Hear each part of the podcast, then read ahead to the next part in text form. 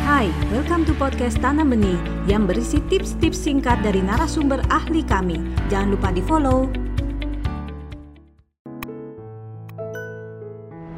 Ada baiknya jika parents melatih anaknya untuk menggunakan semua gaya belajar ini. Sebelum terbentuk preferensi ketika mungkin mereka usianya sudah lebih besar, sudah uh, ada di primary school, kelas 4 ke atas, barulah terbentuk preferensi. Tapi sebelum kelas 4, sebaiknya anak-anak dibiasakan, diperkenalkan untuk menggunakan semua cara belajar yaitu lewat gambar, visualisasi, lewat mendengarkan, lewat memverbalisasikan, berkata-kata, mengungkapkan pikirannya.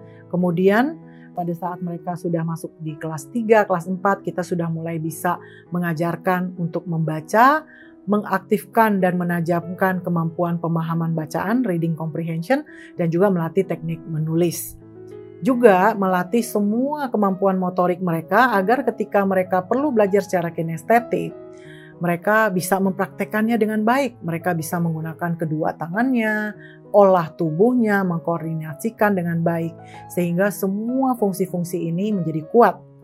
Biarlah pada saat akhirnya mereka sudah menguasai semuanya, dan kemudian terbentuklah preferensi secara natural, maka preferensi ini pun tidak menjadi masalah karena fungsi lainnya itu sudah optimum.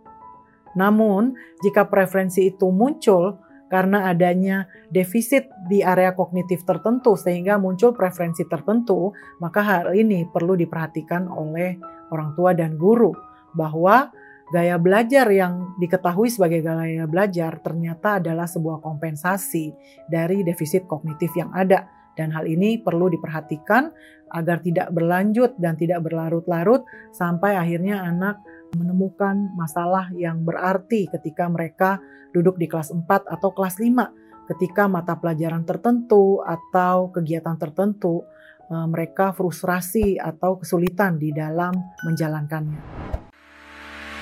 Anda baru saja mendengarkan tips dari Tanam Benih Foundation Mari bersama-sama kita terus belajar untuk menjadi orang tua yang lebih baik demi generasi yang lebih baik. Jangan lupa follow podcast kami